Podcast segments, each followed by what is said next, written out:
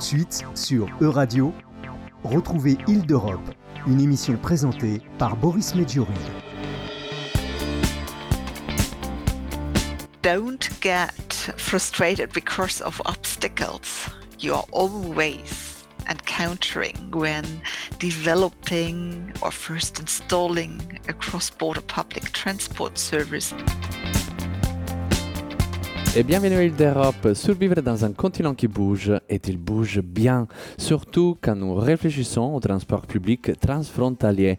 Allons plus en profondeur de ces sujets à l'aide d'une étude récente de la Commission européenne et de la voix de Sabine Zilmer, experte des transports auprès de Special Foresight, une des organisations qui a piloté ce travail en coopération avec d'autres entreprises en Europe.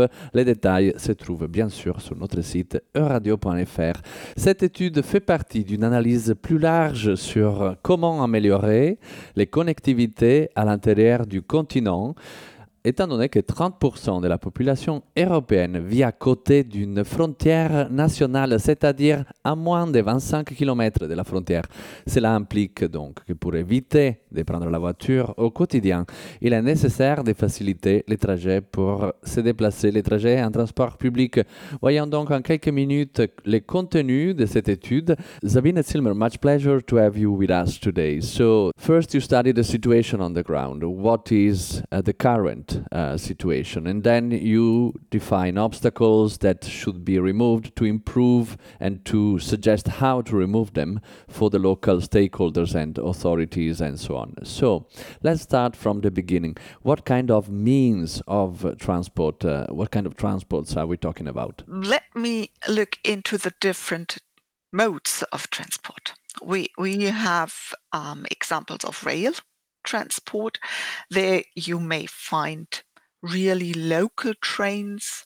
For instance, we have a train between Berlin and uh, Kostrzyn at the German Polish border that goes just shortly across the border, um, which is then a local train stopping with many stops. We have also included um, railway or trains um, that are long distance but have stops in the border areas. An example could be a train from Vienna to Budapest.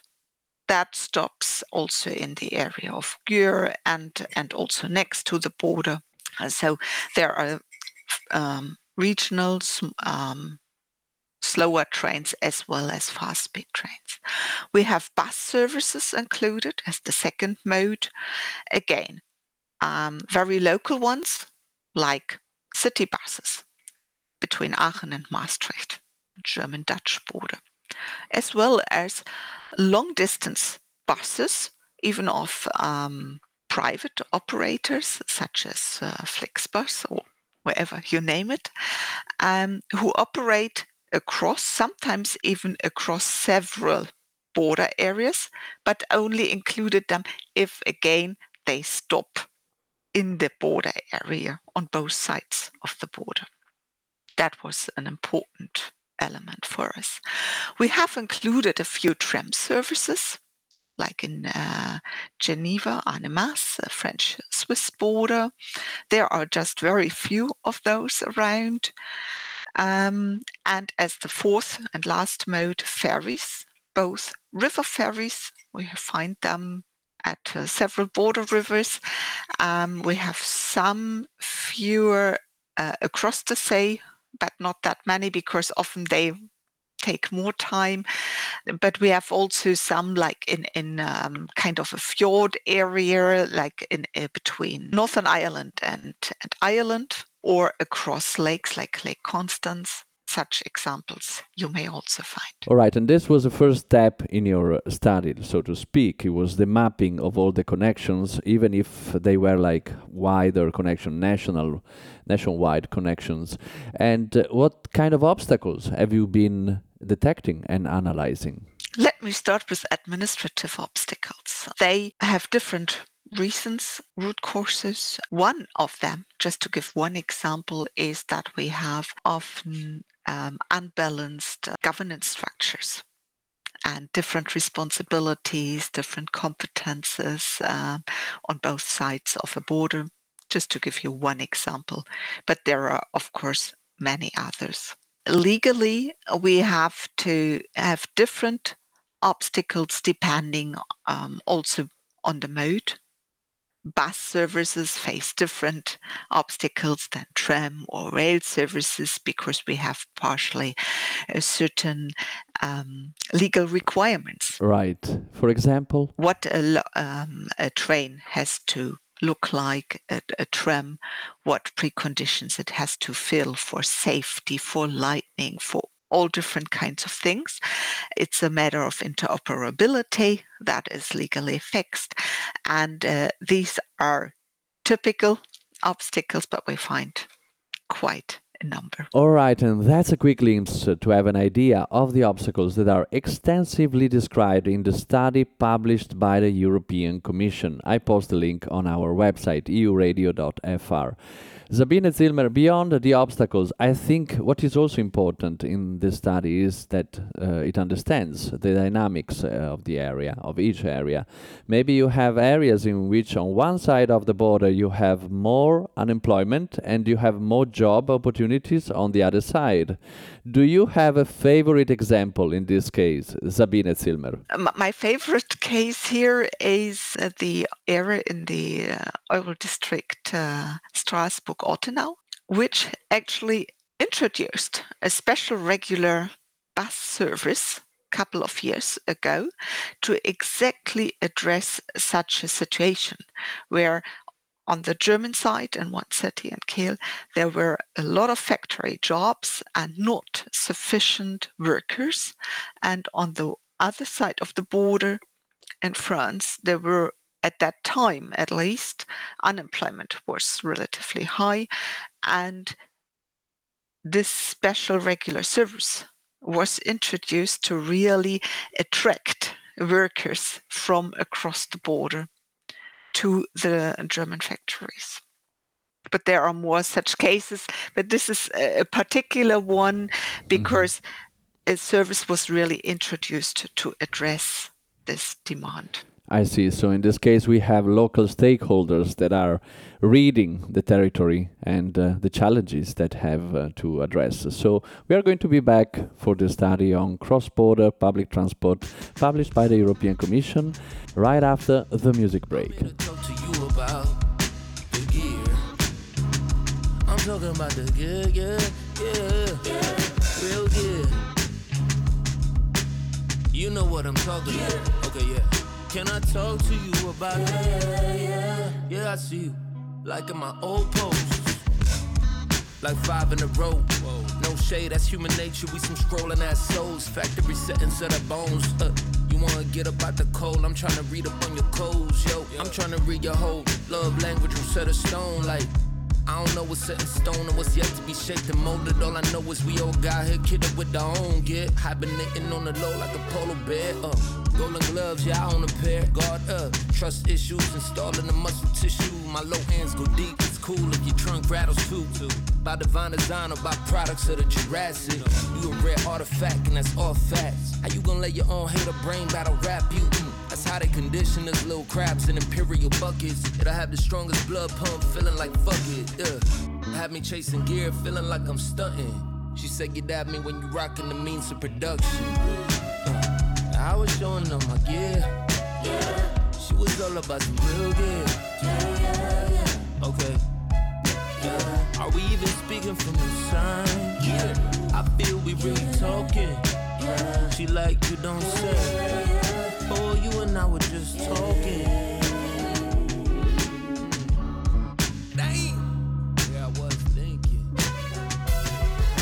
Archaeologists in the DeLorean couldn't dig harder than I dig on you when you talking that hard shit.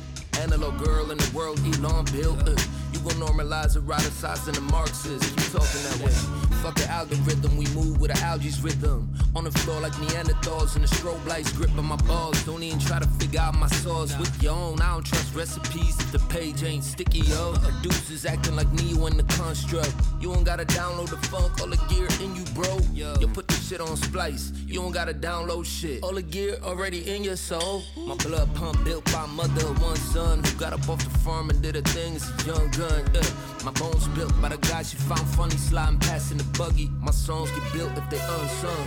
Since obedience, they ain't no BPM. I ain't freaking on on some BDSM from brief to a pre-classic. Back to back like Robert or Trent. Back to back like the Kappa logo on your chest. Back to back like you don't know about sex. Yeah. All my recipes hitting like Jack Dempsey. Bon appetit, I hope you digest well. I don't even know if I'm making sense. Yeah. I just switch on the gear and I'm set. I'm talking about the real gear. Yeah, I'm talking about yeah, yeah. I'm talking about yeah, yeah, yeah, yeah. What if I show you the inside of my head? Maybe we fuck with each other's real good. Shout out to the shit and what the couldas.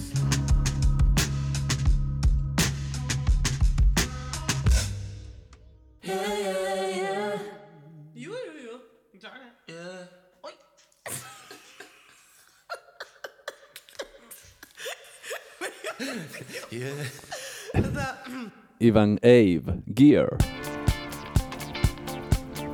Île d'Europe sur E-Radio.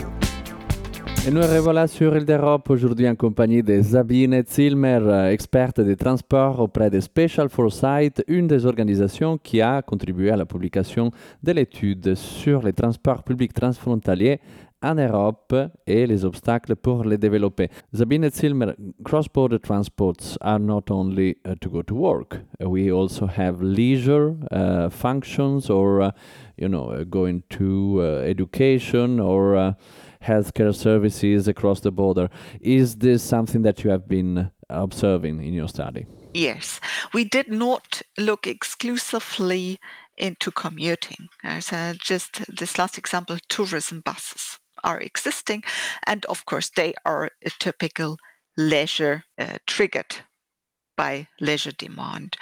Could be for local citizens aiming to go across the border for shopping. We have a lot of shopping, uh, tourism. We have, as you said, uh, for for visiting or attending um, educational institutions, schools, universities. We have looked into that. Um, we see it also for accessing any other services across the border. Could be healthcare, could be hmm visiting family, a lot of things that uh, trigger demand for cross-border transport. And um, the objective of the study was to, first of all, aim at services for the benefit of the population in the border areas. So to make, to improve living conditions in the border areas.